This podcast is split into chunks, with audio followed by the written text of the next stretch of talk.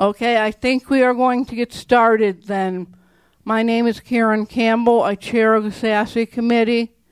Uh, two of my other committee members are here Carl Richardson from Massachusetts and Larry Johnson from Texas. Um, we're we're going to be doing a program. First part of this is going to be on hearing health, um, basically hearing aid fitting and training and why it needs to be different. The presenter for that by phone will be Tom Brennan.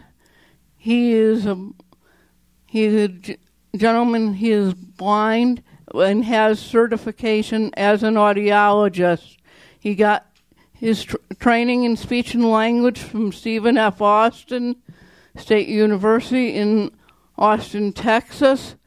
Um, when he was taking a graduate class, um, he had to do some tests for it and couldn't get anyone to do them for him, so he took the classes to learn to learn how to do it, and that's how he got into audiology.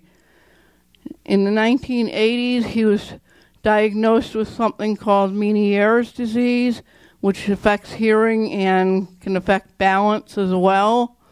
He mainly, in his practice now, treats fluency disorders and people with uh, Meniere's disease, and he is he is going to uh, once we get the get him on the phone, he is going to discuss um, hearing aid fitting and training and why it needs to be different for us as opposed to those who are sighted.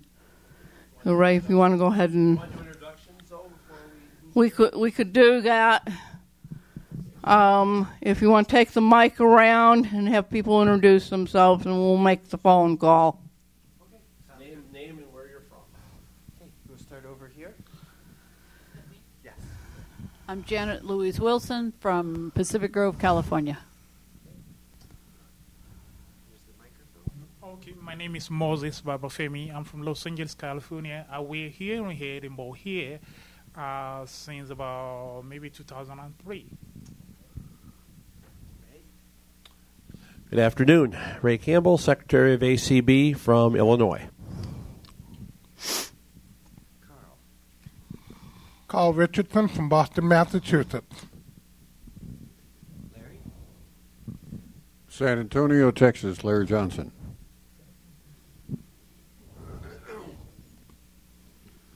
Roger Peterson from Mountain View, California, uh, a former member of this committee and a member of the of the equivalent committee in California. Bernice Kandarian from Mountain View, California. Mitch Pomerantz, Pasadena, California, relatively new member of the uh, hearing loss community. Margie DeMars, Crossville, Tennessee. JC Geary and mom Tina May from Merced, California.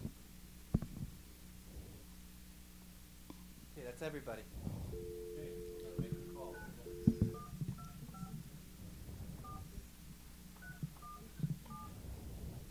Two nine two four. Yeah.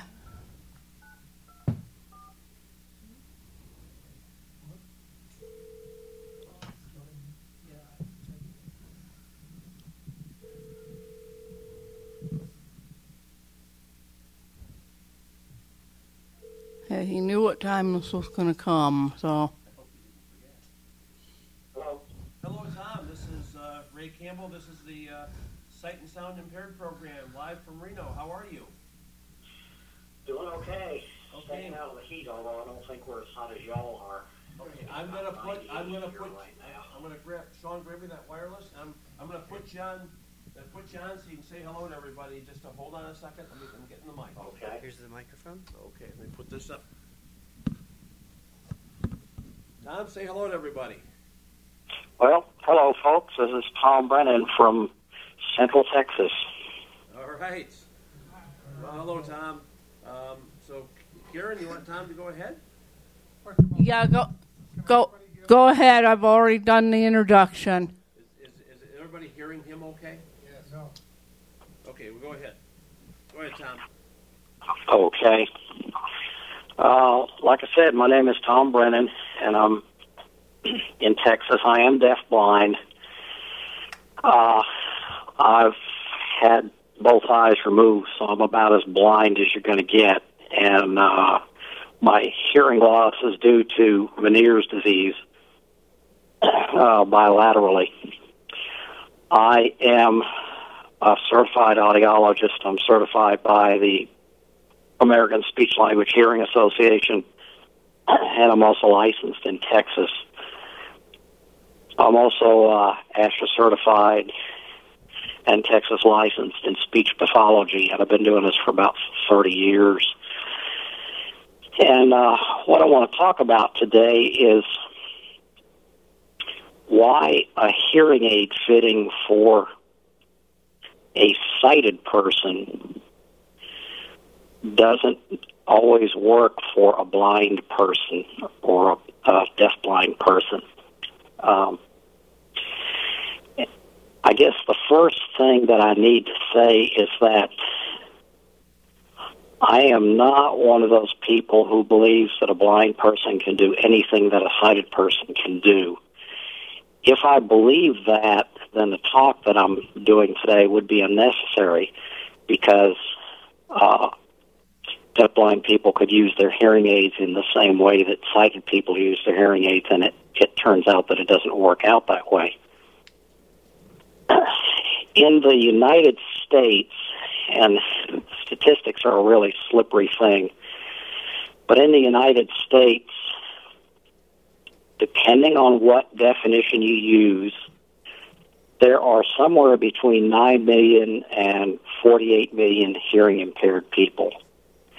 And for me personally, I'm going to say that the actual number is probably around 40 million.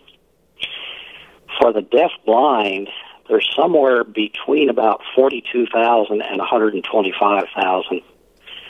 And my personal thinking is there's maybe 80 or 90,000. So we're talking about a very small group, uh, a very small subgroup of what is initially a, a relatively small group. We're talking maybe 0.01% of the population, maybe 0.02%. So it's a it's a small group, and because of that, it turns out that we're going to have to do a lot of self advocacy. When I went through my audiology training, there was not once, uh, all the way through my postgraduate training and my uh, internship and all my uh, testing and such, there was never a mention of deafblind people, um, except uh, mentions that I that I did myself in class. The uh, the O and M people, the orientation mobility people, uh, and I've done all the O and M certification stuff. I just didn't get the certification because I didn't think it was worth the money. But uh, there actually is one chapter in one of their books uh, on audiology, but audiologists get no training on deaf blindness, and audiologists that I've talked to uh, professionally and and uh, as a hearing aid user myself, just kind of sit there and go, "Gee, we don't know what you're talking about." You know, if you put a hearing aid on somebody, you put a hearing aid on them, and it works the same whether they're blind or not. But it actually doesn't. Oh, that dog barking back there is my my alarm clock. Sorry about that. Uh, I have it set up for the five o'clock news. That's what he's fussing about. So let me let me do this first, and I know there's going to be some people that are going to disagree with what I'm about to say, and I'm sorry that there are, but in my opinion, it's the way it is. There are some people who feel that deaf blindness should be considered a separate disorder from blindness or deafness. And for the purposes of what I'm about to say, that can't really be the case. Uh, deaf blindness doesn't create a new disorder. it just creates an interaction between two existing disorders. You can't say one plus one equals three. You know, you're looking at one plus one equals two. And of course, for us as as consumers, and I really often see myself as more of a consumer than I do a professional. Um, for our for ourselves as consumers, if we consider ourselves as deafblind people to have a completely dis- different disorder, you're going to scare away the professionals because they got no training in it. And they're not going to be able to find it anywhere in the books. It's just that simple. So, to keep things uh, a little simpler and to make things easier to work with, I don't consider them uh, to create a third disorder. I consider deafness and blindness to be two uh, disorders that interact in very unfortunate ways, and they do tend to amplify each other.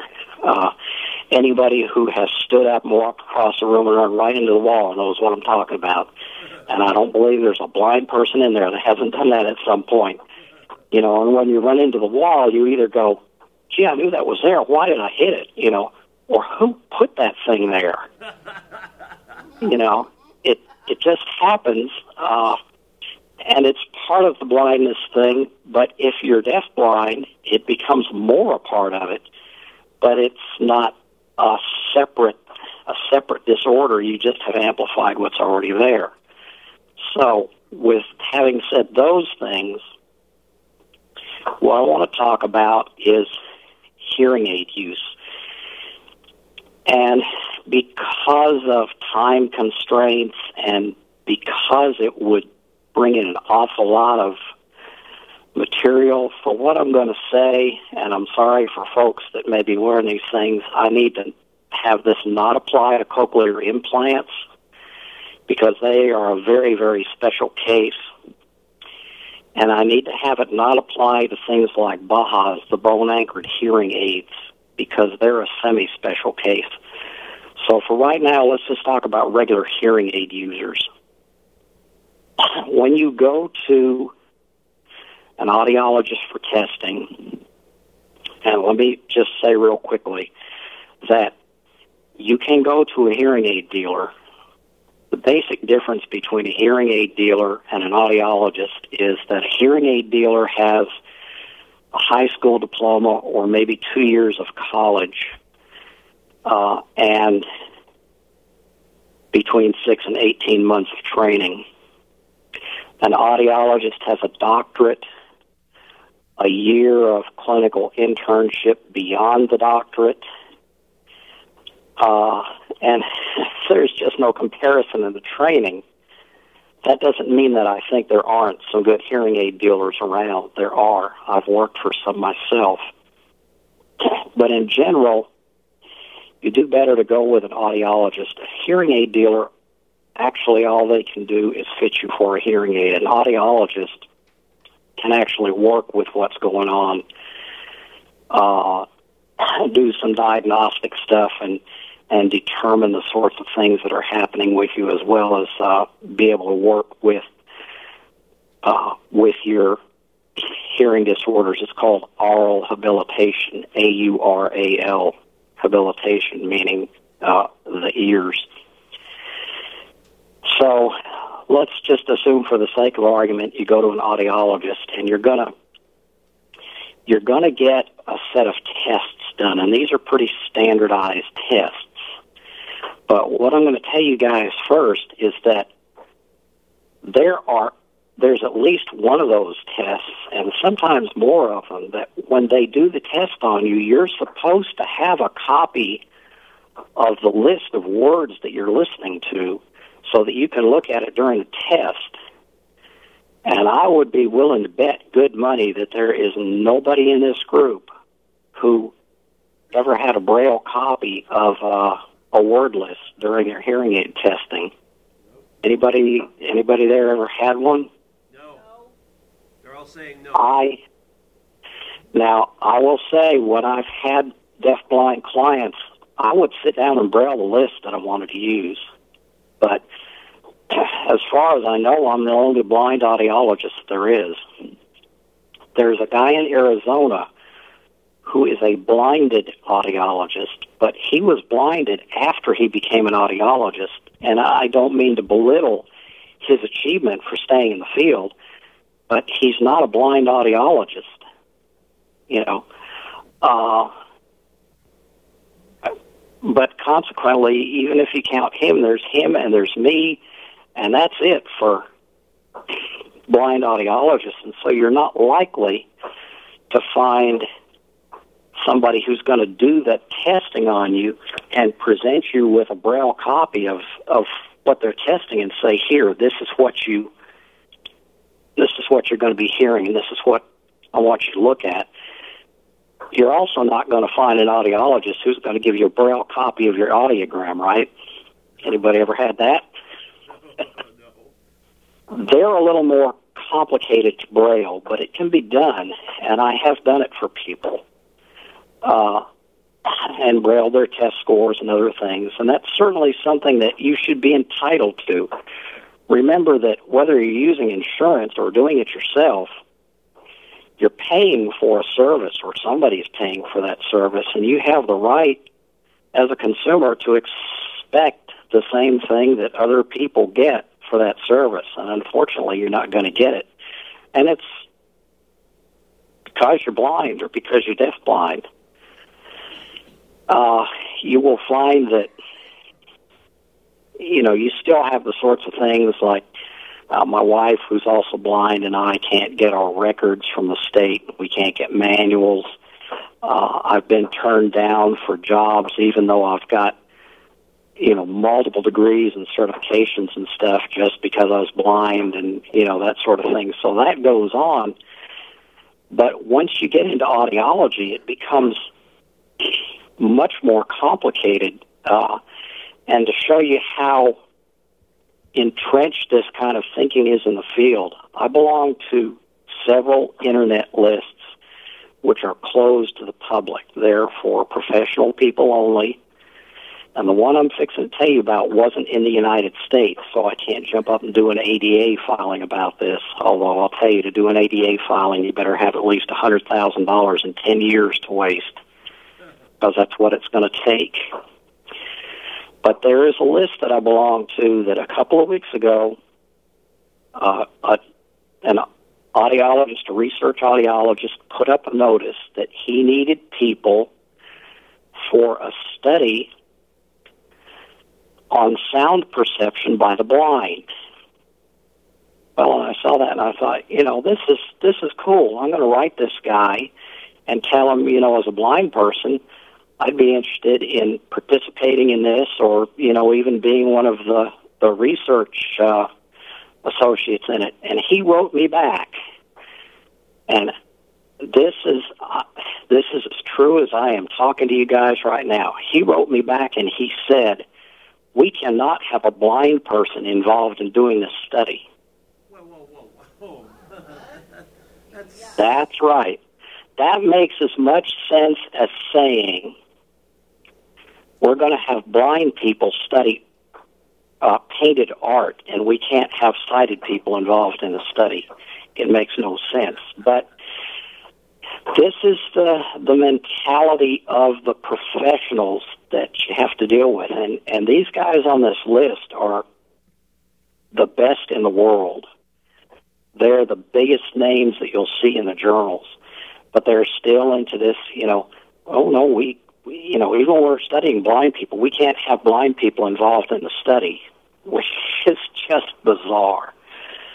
So the fact that that goes on, you know, makes it not surprising at all. And that's not the first time I've seen that sort of thing. But that makes it not surprising that you're you're not going to get braille materials or uh, large print materials or recorded materials or something from most of the audiologists around. Um, once you get through the testing ordeal, the next process that you're going to do, and you understand I'm I'm shortcutting this a great deal so I can get said what I you know what I want to say. But the next process you're going to do is a selection of your hearing aids, and this is where the first issues for blind people come in. you know, other than testing.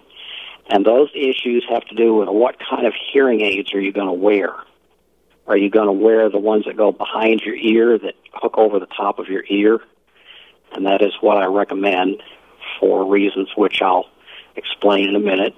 Or are you going to use the ones that go in your ear that that fill up your the bowl of your ear, or are you going to use the little tiny ones that go way down inside your ear?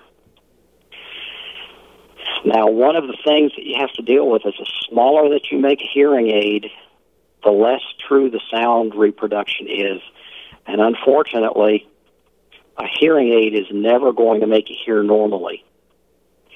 Uh, it will make you hear, or it may make you hear, it may make you understand, but it won't be like your ears were.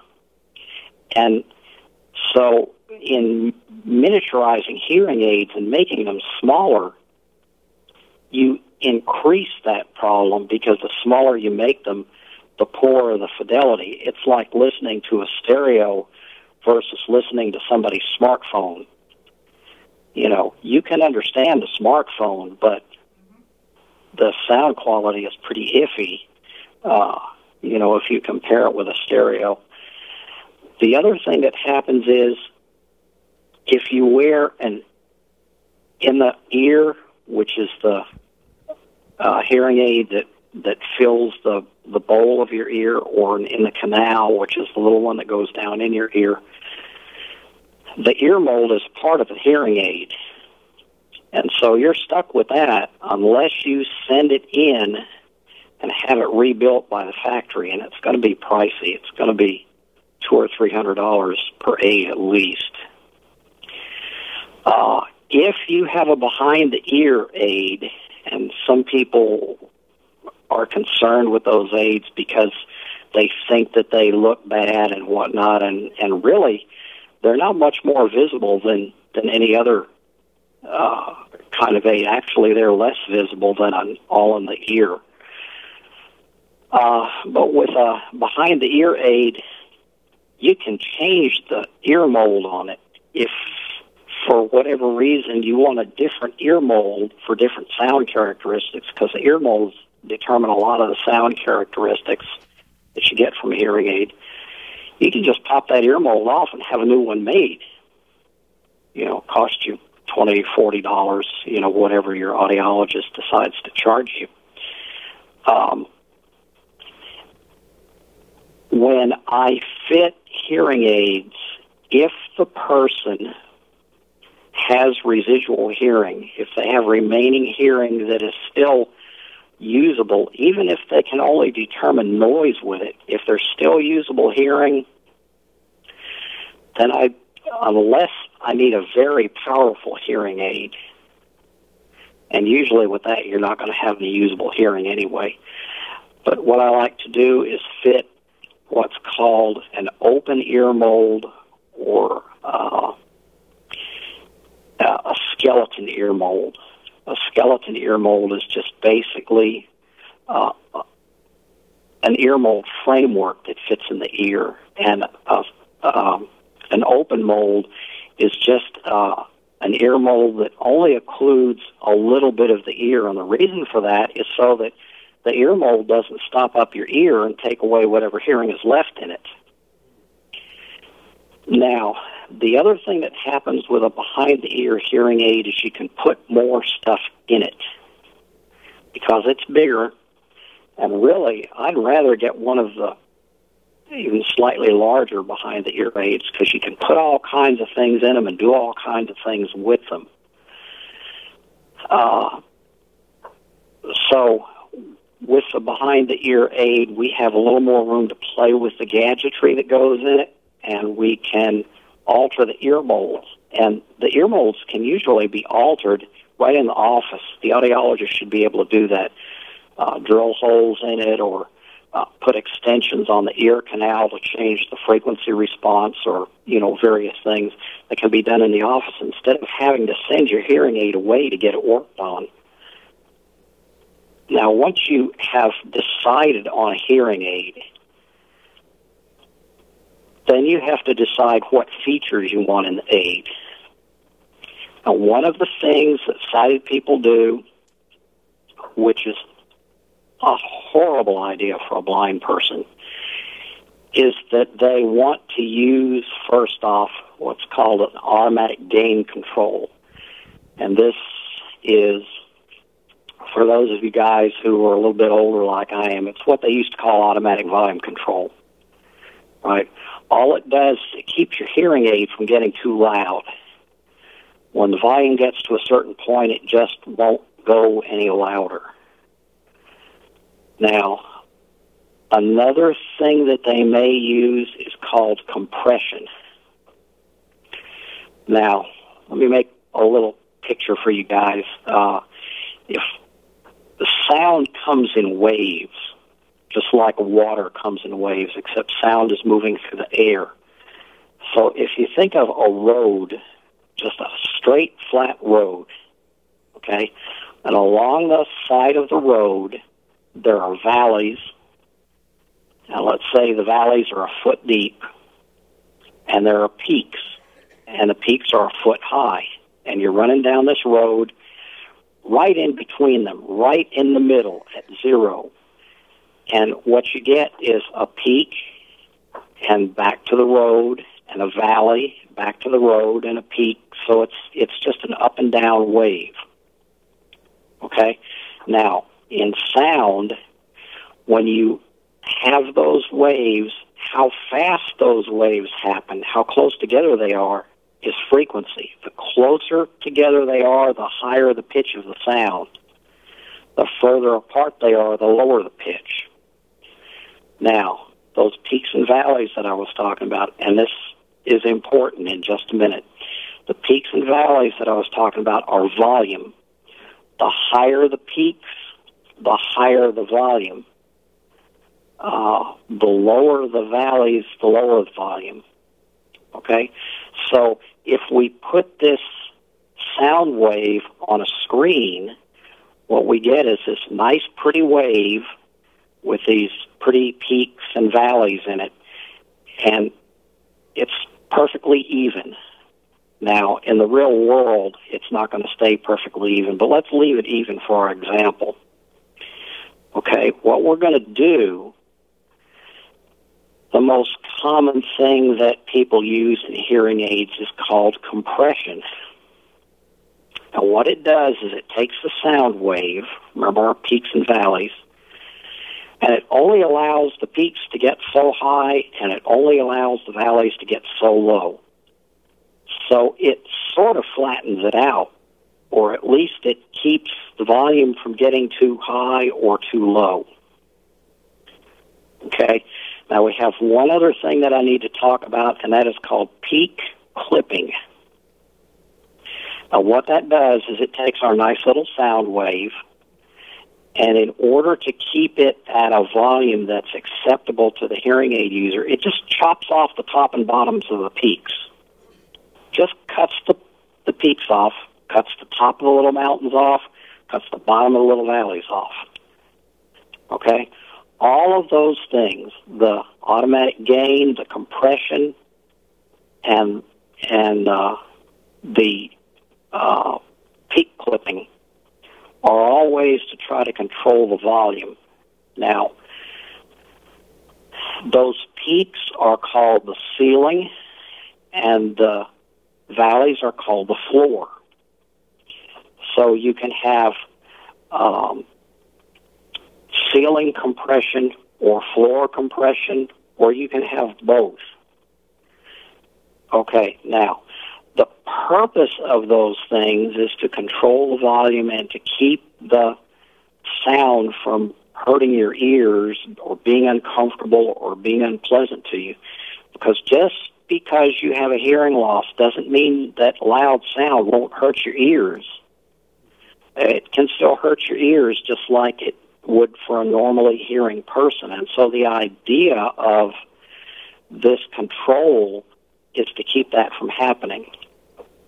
And sometimes you're going to have to use that. But, folks, here's the problem for blind people.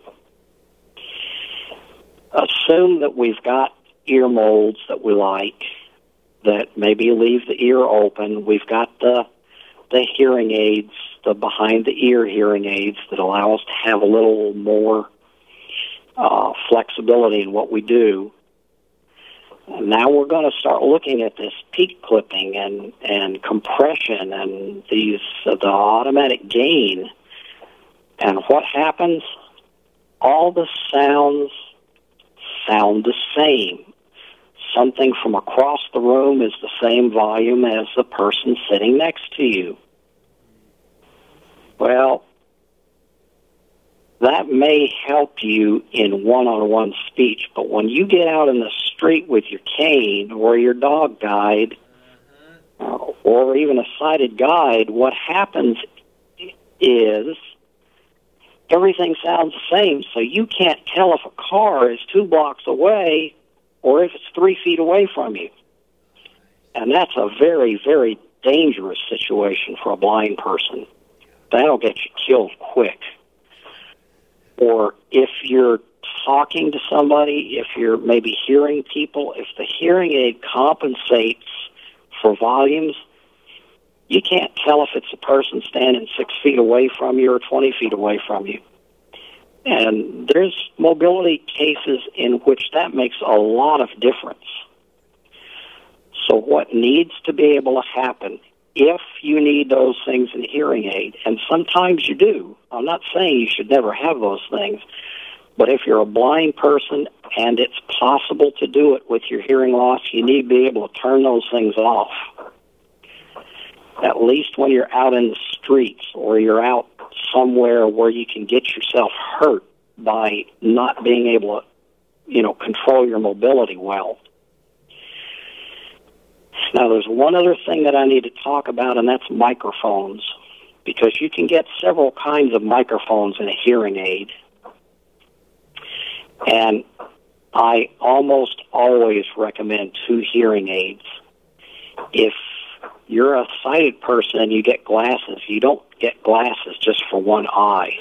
No. you know. And so why would you want to get a hearing aid for just one ear if you needed two of them? As it is, even if you're using two hearing aids, you are going to lose a lot of your ability to tell where a sound is coming from. But if you just use one aid when you need two, I can just about guarantee you 100% of the time you'll lose all of that ability. So you need two aids in order to try to tell where sound is coming from. Um, it's, you know, the old thing, you'll be in the store and you're talking to somebody and you don't know where they are. Are they behind you, beside you, in front of you? You know, are they on the escalator up above you? you know, uh, when you start to lose hearing, it becomes very, very difficult to tell that. And so you want to enhance that in any way you can. So first we want to probably put two aids on you. Now I have done single aid fittings because somebody still had very good hearing in one ear. But I have also had people who needed two aids who would not accept two of them that I just referred to somebody else because uh, I'm not going to waste their time and my time by putting something on them that I know they're going to be unhappy with. And hearing aids are not cheap. Uh, uh, and unfortunately, audiologists can't do anything about that. You have to charge the going rate, uh, or the hearing aid manufacturers won't sell to you. Plus, for example, in Texas, as well as ASHA, it's in the code of ethics that you have to charge the going rate in your area for any services that you do. In fact, in Texas, it's in the licensure law, and if you don't charge the going rate, you can lose your license. So, we want to get two hearing aids on somebody whenever that's possible, and then we need to look at the microphones there are three basic kinds of microphones. One is called an omnidirectional microphone, and that just he- hears sound from all around you. From uh, usually they have about 180 degrees of of pickup, and the problem with them is they pick up everything, and you may not be wanting to hear everything. The other type of microphone, primary microphone that you have is is a directional microphone. And those are microphones that basically are going to pick up pretty specifically where you point them.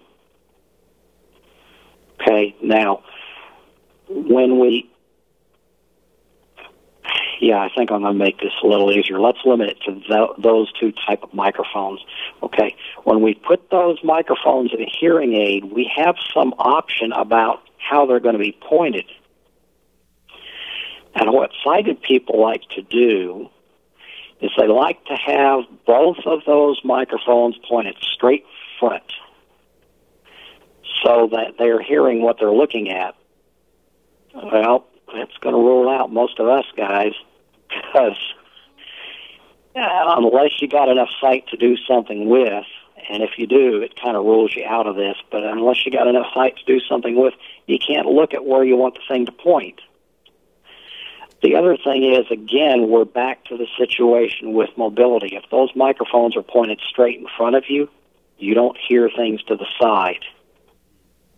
Okay? Now, you can have those microphones pointed straight to the side. And for mobility, that's a little bit better, but it makes it hard to talk to the person sitting across the table from you because the microphones are pointed the wrong way. So, sort of a compromise for that is to point them at about a 45 degree angle, or point them, you know, a little bit out from center. Uh, and that way you can still talk to somebody that's in front of you, uh, and you can still get some pickup from the sides. And because they're at an angle like that, for example, if there's a car coming, you know, as as the sound gets further away from you, the spread that you can pick it up from widens. And so probably about a 45 degree angle is what you want. Now, because we're talking about using uh, behind the ear aid that's a little bit larger, you actually might be able to put a couple of sets of microphones, maybe even as many as three. You might be able to have one you know, facing at 45 degrees, have one facing front, and have one facing behind you, and be able to switch them. But of course, all that, you know, the more gadgetry in there that you you have to have to be switching back and forth, the more complicated it makes it. So things like that are are usually more acceptable to young folks than they are older folks. You know, older folks, we just want to put them on and go with them.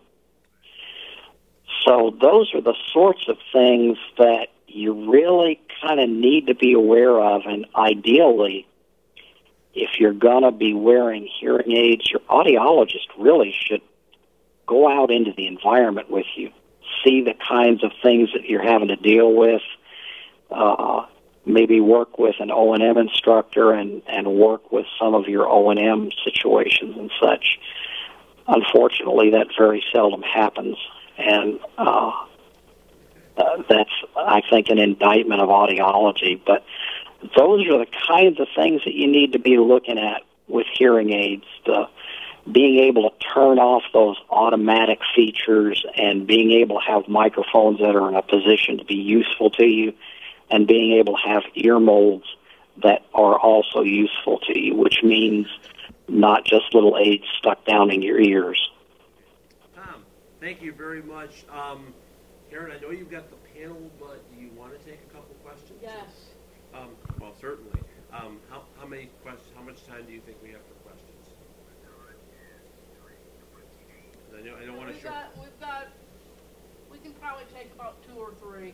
Okay, uh, Tom, we're going to take about three questions from the audience. Okay. So, uh, okay, uh, let's get you mic'd up. Uh, John, why don't you grab that wireless out of the podium uh, there, and bring it, and I'll keep Tom on this one so he can hear what's going on. I'm trying to get it out. Just slide it, slide it, slide it. Uh, Georgia, here, I'll get it. Okay, go ahead. There. Got it? Yes. okay, we're just getting. Here you go, Mitch. We're gonna get the question mic'd up here. Hold on. Okay. I'm I'm relatively new to this, Tom. I have uh, a hearing aid in my left ear. It was uh, it was uh, prescribed by Kaiser, and uh, I have the mold, of course, in my ear, but from your description, I think it's uh, the kind you talked about that you prefer because it's got um, it's over the ear, and I do I am able to control the volume. However, uh, I will I I will not use it when I'm traveling independently. I'll use it when I'm out with my wife um, because it really because there's only one hearing aid. My my hearing is is normal in my right ear, but when I'm traveling and I'm crossing streets or whatever, it is really difficult, if not impossible, to determine direction. So I don't wear it when I'm when I'm out on my own, but I think it's the the one you're you're describing, the over the ear. But I do have control over the volume. Uh, but again, in, in, in loud situations and loud places, uh, yeah, the, all the all the sound is the same, whether I'm talking to somebody uh, across a table or um, you know people are 20 feet away. So, um, what Kaiser told me is it's a two thousand dollar hearing aid, and the next the next best one, or or the one the higher end one is six thousand dollars, and uh, I could not convince them to give me the higher end one. But uh, you know, it am I am I correct in assuming it is the over the ear one that I have been prescribed? Yeah, that that sounds like what you've got. The over the ear will have what's called an ear hook, and it hangs actually on the top of your ear. And then there is an ear mold, which is basically attached by a little hose that goes down into your ear. Yeah, that's an over the ear. Yep, that's what he's got. Uh, any other questions? Okay, Moses up here to my right's got a. I'm in the process of getting a hearing aid. When I went to my audiologist last week, she asked me, Do you like the kind you wear? Uh, Well, I don't know how to answer her because I don't know which one. I mean, those hearing aids that are out there, but the one that I'm wearing currently is Starkey. My hearing is very, very low. So, what kind of hearing aid will you um, suggest for someone that is totally blind and only have about five percent hearing? Do you have any I- suggestion about what to I think that the Sorry, before you the answer. brand of the hearing aid is usually not too important. What's important is that it has the features that you want on it. But the brands of hearing aids actually are largely very similar. And so it isn't the brand that's as much an issue as it is the style of hearing aid, whether you have a behind the ear or an all in the ear or an all in the canal. But the brand per se generally doesn't matter much. And audiologists are going to tend to fit brands that they're familiar with uh, and that have the features that they like to have, you know, in hearing aids. So I wouldn't worry too much about the brand. Okay, uh, sorry. Um, my last question is that because I'm going back to school, I wear a neck loop that will, could be connected to the microphone that I will give to my instructor. I wanted to find out if there are neck loop that could be connected to several microphones, so that when I'm in the class, I could give it to maybe four or five students when we're having group discussion. Is there anything? There are probably a number of things that you could do. Uh, you could look at using a personal neck loop, and it should be able to be connected to that hearing aid. There's usually a very small two pin plug on the hearing aid that will allow that. Uh, you also might consider an alternative listening device uh, where the instructor would actually have a microphone, so they're talking directly into the microphone, which gives you really, really good uh, uh, quality output. And actually, uh, the school, whether it's university or uh, you know, or pre-university, uh, they should be able to actually provide an alternative listening device if if you uh, don't have access to one. My personal recommendation, if you could get one, is an alternative listening device where the professor actually has the microphone. The only disadvantage to that is you may not hear the students in the classroom. You may not get good student interaction that way, but you get very good uh, sound quality from the professor. And and Car- and Carl Richardson is saying. Uh. And Carl Richardson is saying that there are conference style uh, mics that you can get. And There are there are lots of gadgets that that are available these days that even 15 years ago, you know, we just didn't have. And so, the the key is to check with your audiologist, see what they have available, because it's always good to be able to try these things before you buy them. Because if you get them through an audiologist or a hearing aid dealer or anything like that, they're going to cost a great deal of money. And so, you always either want to be able to try it first or you want a you know a trial period where you can bring it back and get your money back. But remember when you bring hearing aids back or you bring devices back it's legal in I believe all states for them to charge you restocking fees and charge you testing fees and stuff. So it could end up costing you a couple of hundred bucks so check on that sort of thing before you take anything on a trial. take one more question. Um, Margie has a question. Yes. I have I have no hearing in my right ear. I lost it due to an autoimmune disease. Um, the doctor wanted to put a cochlear implant into me when I complained about I have no sound direction at all. But my cancer treatment doctors stopped him from doing that, and so I have a Baha.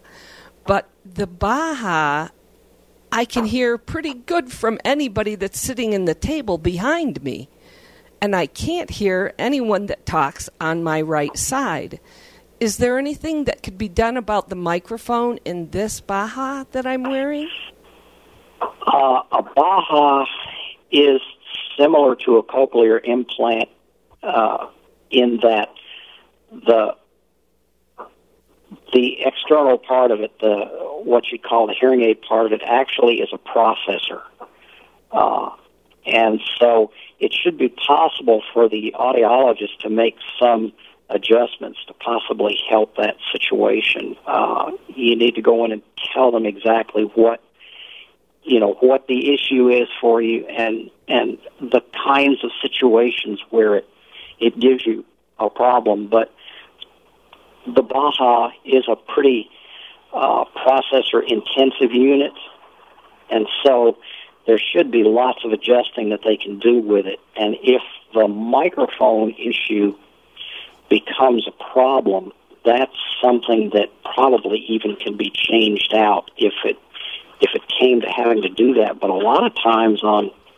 Bahas and and uh, uh, cochlear implants and things, the uh, and even some of the high end hearing aids, you can change the microphone just by changing the settings on the hearing aid to make the microphone act like a different kind of microphone. So uh, there's certainly a, a good possibility that the audiologist can help with that situation. I would go in and tell them, you know, what it is that's going on and make sure that they understand that it's a problem because you're blind. Don't just let them think it's your ears. You need to explain to them, you know, because you're blind, you cannot verify with your eyes what your ears are hearing. And you may have to tell them that repeatedly because sighted people don't tend to really get that a lot of times. And so they have to understand, if nothing else, tell them, you know, it's like closing your eyes and leaving them closed and trying to tell what's happening, you know, with the hearing aid. But I think there's a good chance they can uh, adjust out your problem with uh, with the Bahas because they are pretty processor intensive. Well, that's interesting because the first Baha they gave me was a larger unit. And I got so frustrated because in the theater, for instance, I could hear the person with the candy bar unwrapping the candy bar very clearly, but I couldn't Yeah, hear anyone yeah. to my right. And and that may be a of me. microphone issue. Um, yeah, and and then when they changed it out to the smaller processor, I I think it's called the Mini Baha or something. You know, it's much better, and I can hear better with it on. But I, they thought that I would have some sound direction. I absolutely have no sound direction. And so, Well, and- uh, and I honestly, still feel like I and could this is hear where the table behind me better than I a, an audiologist in a large practice, such as a hospital, is sometimes better.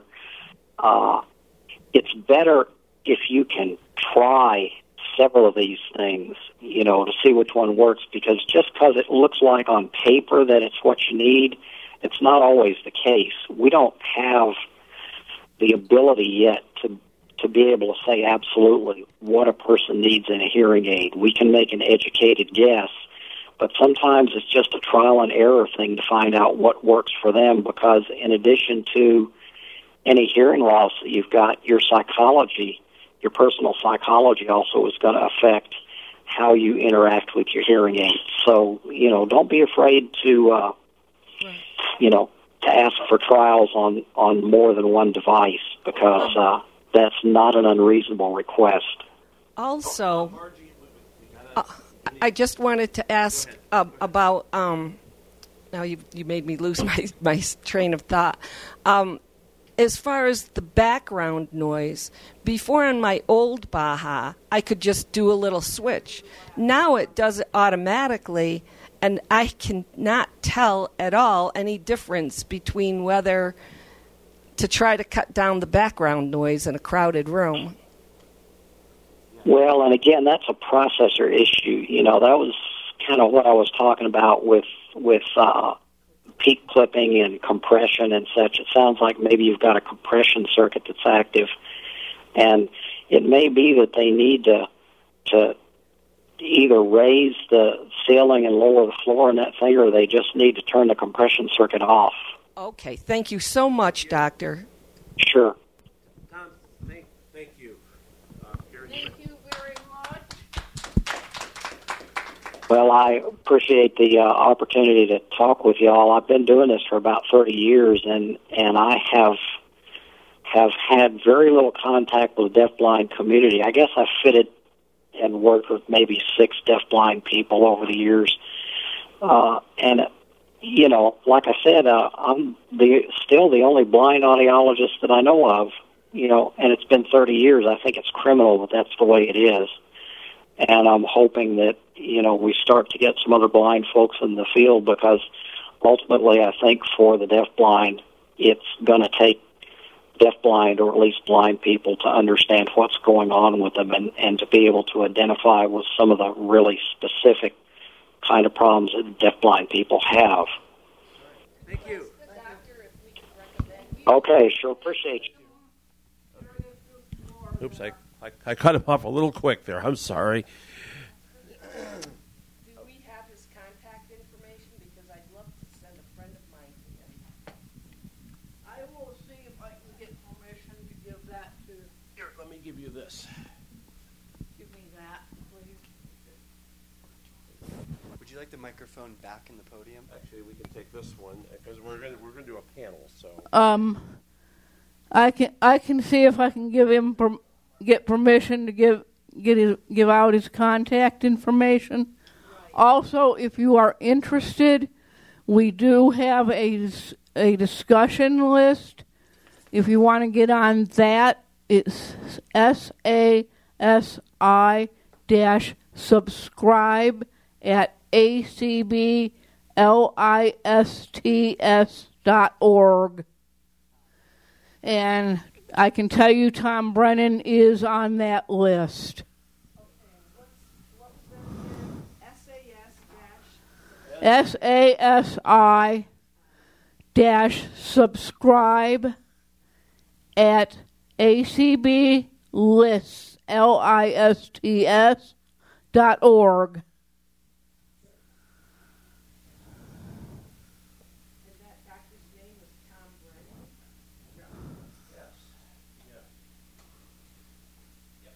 And if I could have Carl and Larry.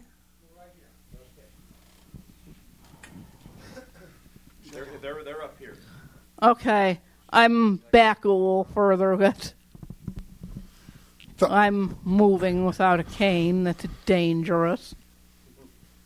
That's good audio. We're, we're ready whenever you are, Karen. So, do you want us to start? Is that how you want us to do it? Um, we can do it. The, the next thing we were going to talk about, and it's a topic that's been on the list, is social isolation. Basically, how you how you uh, deal with uh, various situations. I'm going to pass the mic, I think, to Carl. I have a microphone. Okay. Okay. Go ahead then. So I'm I'm an ADA coordinator for the state of Massachusetts. So I do a lot of reading on different disabilities, and I will tell you, there is a lack of literature on the deaf blind. There's plenty on the blind. There's plenty on the deaf, hard of hearing, but there's a lack of literature. However, what literature there is does say the following: that no matter how minor, if you take them each separately, the hearing loss or the vision loss is, and they can be manageable when they're separate. When you combine the two, it is a very significant disability when you combine the two. It says, the literature says that it can lead to isolation, feeling of loneliness, lack of orientation and mobility, um, lack of employment, and um, I hesitate to bring this one up, but even uh, cognitive uh, issues later on, if if because you're not getting all the information, and it can lead to um, lack of comprehension of what's going on. Now, however, said that I was born with the hearing loss and became legally blind later, so I lost the ability to read lips. I lost the ability to uh, travel as safely as I would like. However, I still do it. And I do think there are things you can do, there are steps you can take to mitigate a lot of these things. One thing is preparation, preparation, preparation. I can't stress that enough.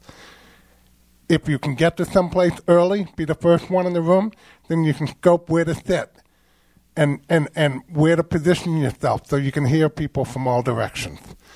If you um, sometimes I'll even do a route the day before. The if I have a lot of time, the day before, so the next day when I don't have time, I know the route. Um, I tell people, "Hey, I can't hear. Would you mind repeating?" I'm not embarrassed to say, "Please, can you repeat yourself?" I will tell a restaurant to lower the music down.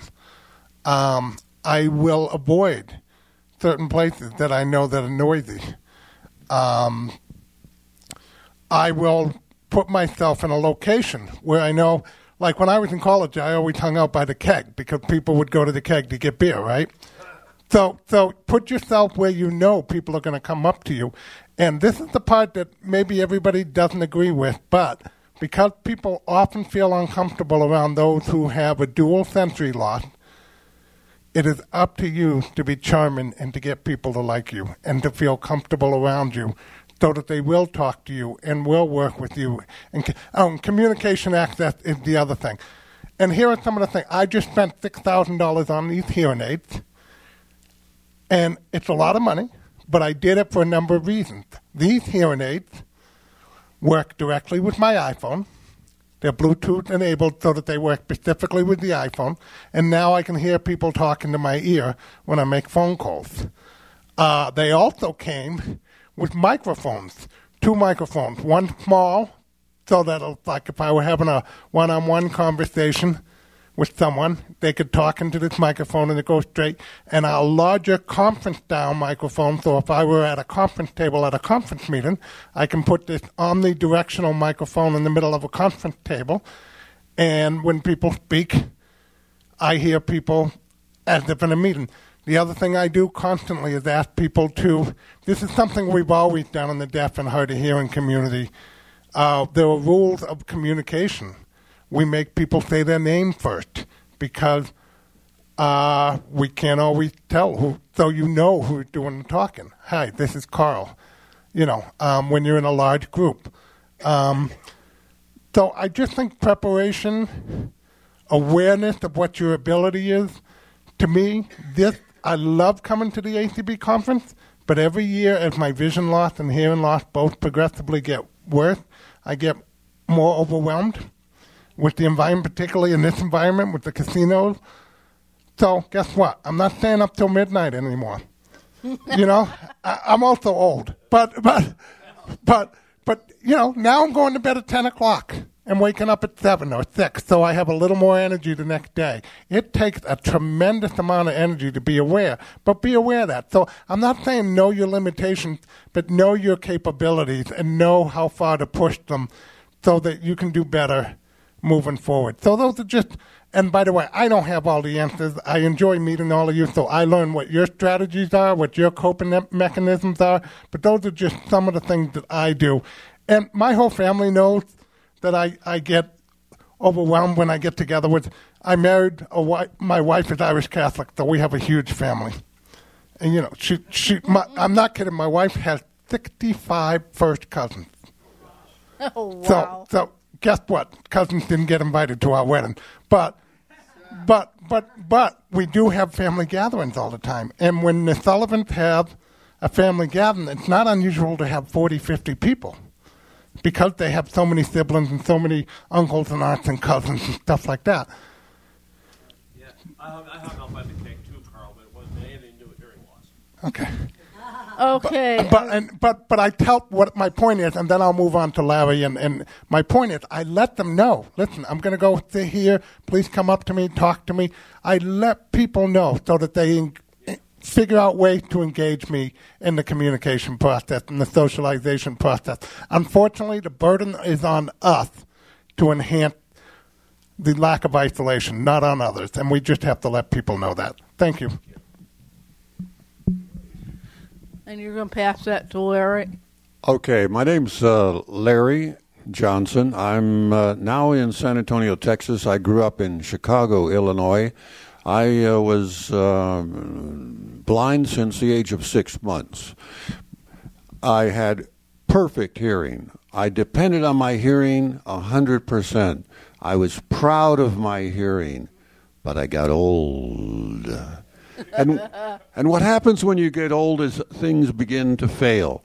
And it was really hard in the beginning for me to accept the fact that I didn't hear as well as I used to. And my wife used to say, You have selective hearing. You only hear what you want to hear.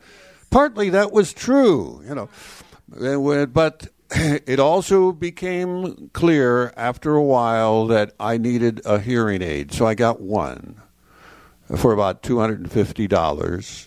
Uh, it helped a little bit but then it didn't really help very much. And and what Tom was talking about is so true because, you know, I couldn't really tell where sound was coming from. It, it you know it was not directional. Well, little by little, I began getting better hearing aids, and uh, not too long ago, I did what Carl did, and I spent a bunch of money, and I got two pretty good at hearing aids, but they don't they don't return your hearing to normal. They don't. And you have to compensate for that. You have to be aware of that and and accept the fact that you do have to uh, make um, uh, accommodations. Let me first say a couple of general things about social isolation. What is that? Well, it's a state of either complete or near complete uh, lack of contact be, between uh, other individuals and society. And you know, we really are hardwired to interact with other human beings, especially during times of stress and need. And rejection by others wounds us very deeply. We feel it. We feel it emotionally and psychologically more than probably anything else when we feel rejected, right? Well, we feel rejected sometimes because we're not included. We're not totally kicked out, but we're left out. And so the same feeling is there. It can lead to affecting our sleep. It can make us feel in, that um, we're not worth as much. We can lose self esteem because, you know, we used to be part of the part of the circle. We used to be the life of the party, and now suddenly we're in a corner by ourselves, like Carl said, waiting for people to come to us because it's a lot harder for us to go and seek people out, particularly if it's a party where there's music playing and you can't hear people, they're talking to you. Mm-hmm. It's estimated, and, and Carl talked, I mean, uh, Tom talked a little bit about this, but some of the figures I saw is that older persons, estimated in the next 15 years that there'll be about a half million older Americans who have dual sensory loss. Wow. and dual sensory loss can be frustrating. It can make us angry. It could cause us to withdraw, to pull away from family members and friends and society and, and be participating in, you know, in our communities and what's going on. And the, and the feeling of, of social isolation becomes worse as we get older. We get tired of having to pretend that we hear when we don't. We smile, we nod our heads, we change the subject because we don't know what the subject is. We tell a joke. We give an order. We make a suggestion. We try to be in charge.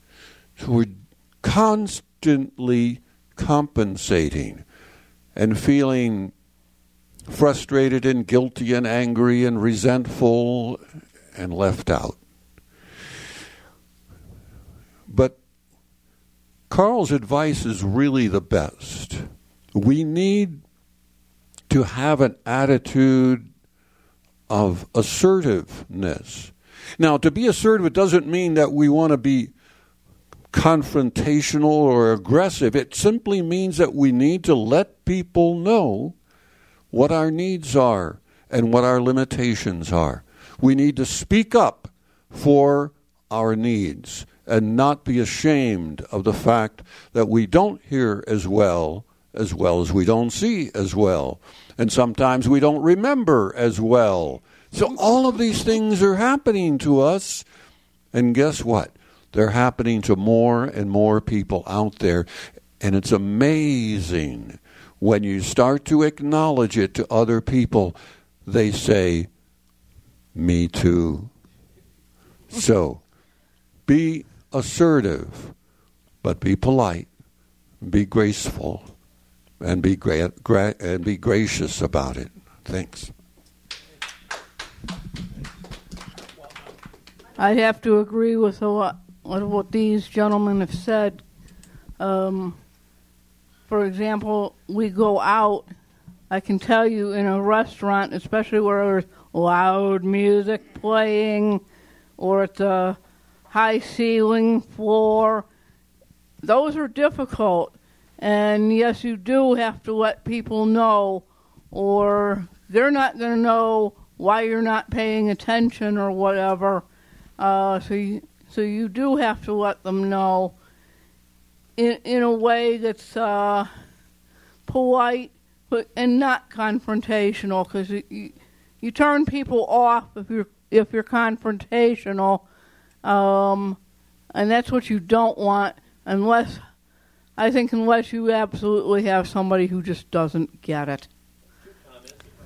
I'd like to say you something. You can, Ray. Ray first.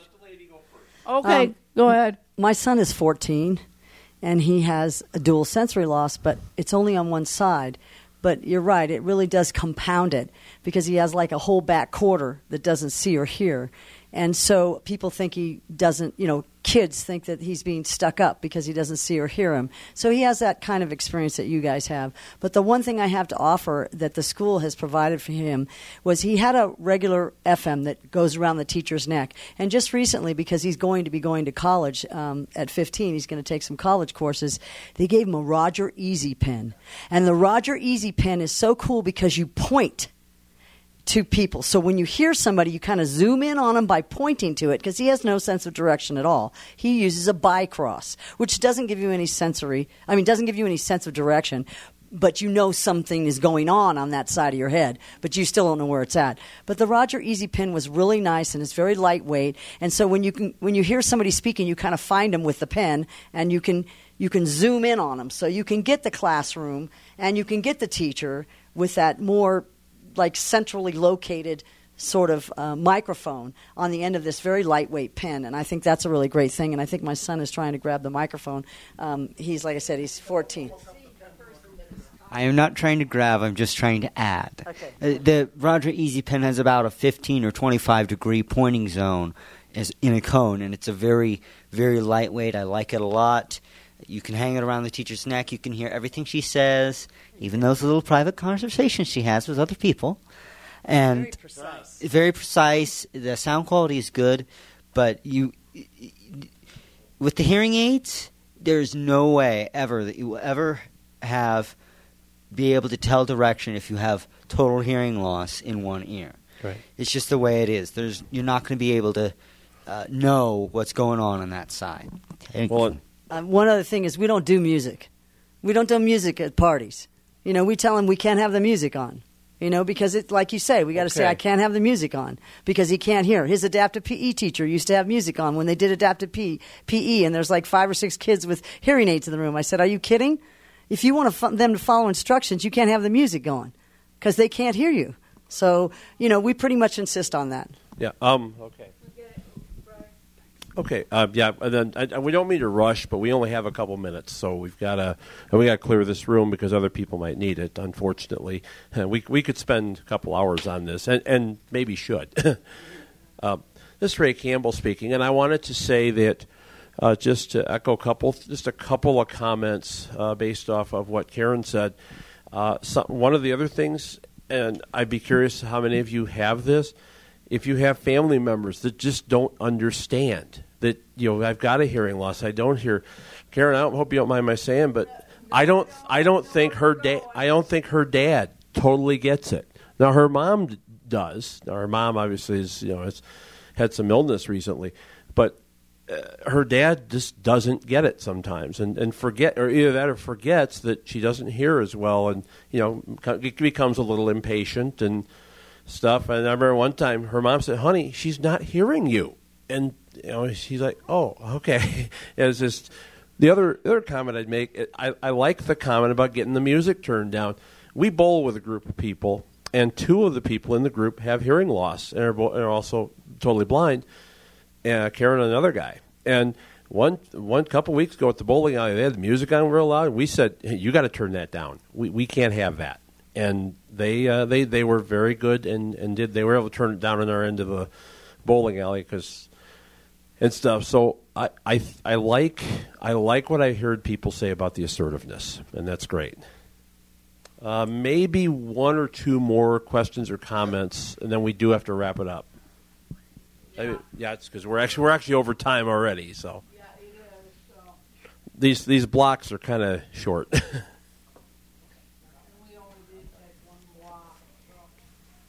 any other? Since I got the mic, I'll ask. Any other comments or questions? Well, Karen, I'm going to hand it back to you to wrap it up. Here. Okay. Take the mic before you do that. Uh, yeah, that would be a good idea. I'd like to thank everybody for coming. I hope that you got a lot out of this. And also, um, I do want to thank one of our uh, convention sponsors, General Motors, who was a uh, diamond sponsor for AV services. Um, again, if you want to get on the SASI list, it's sassy s a s i dash subscribe at acblists dot org. Yeah, it can be done off the ACB website as well. Again, I want to thank you for coming. Next year will be St. Louis. Uh, stay tuned. Uh, or if you have any ideas, you can you can let us know. Thank you. Thank you. And Sean.